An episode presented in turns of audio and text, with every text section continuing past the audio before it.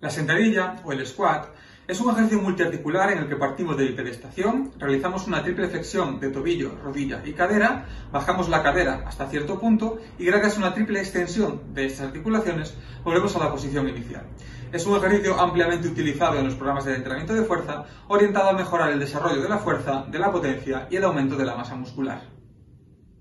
Por otro lado, la sentadilla profunda es una variante de este ejercicio que involucra un gran número de grupos musculares y de articulaciones. Numerosos autores defienden la realización de este ejercicio dentro de un programa de entrenamiento de fuerza, sin embargo otros prefieren declinarla ya que creen que puede ser potencialmente lesiva para la articulación de la rodilla.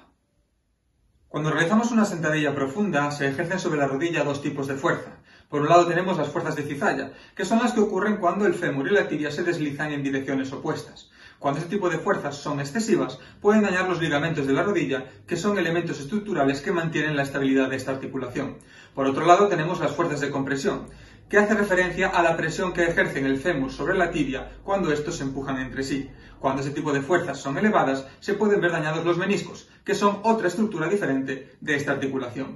Durante la sentadilla profunda se ha observado que cuanto mayor es la flexión de rodilla, es decir, cuanto más descendemos la cadera hacia el suelo, mayores son las fuerzas de cizalla y menores son las fuerzas de compresión. Sin embargo, cuando mantenemos la bipedestación o la flexión de rodilla es muy ligera, las fuerzas de compresión aumentan y las fuerzas de cizalla disminuyen.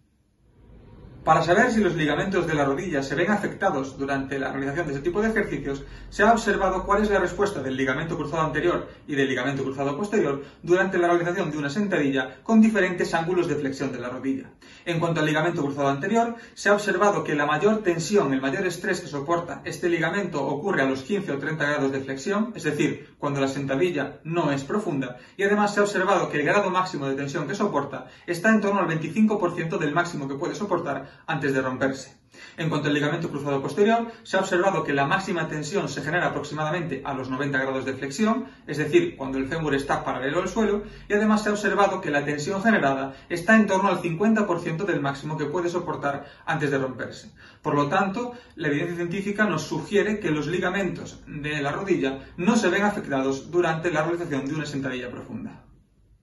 Un último punto a tener en cuenta es el análisis de la activación muscular durante este tipo de sentadillas. Numerosos estudios han analizado cuál es la participación de la musculatura en diferentes sentadillas ejecutadas a 15, 30, 45, 60, 90 o incluso 140 grados de flexión de la rodilla. De forma general, se ha observado que cuanto más es el ángulo de flexión de la rodilla, cuanto más profunda es la sentadilla, mayor es la activación de la musculatura, especialmente la musculatura anterior del muslo y el músculo tibial anterior.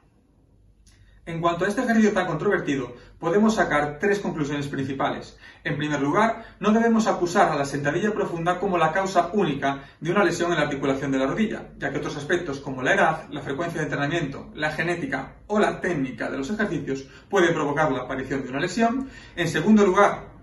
la evidencia científica nos sugiere que este ejercicio no es ni perjudicial ni beneficioso para la articulación de la rodilla y en tercer lugar será el educador físico deportivo el que tenga en cuenta las necesidades o del deporte o del programa de entrenamiento de fuerza que esté orientado a la salud si debe incluirse este ejercicio dentro del programa de entrenamiento o no.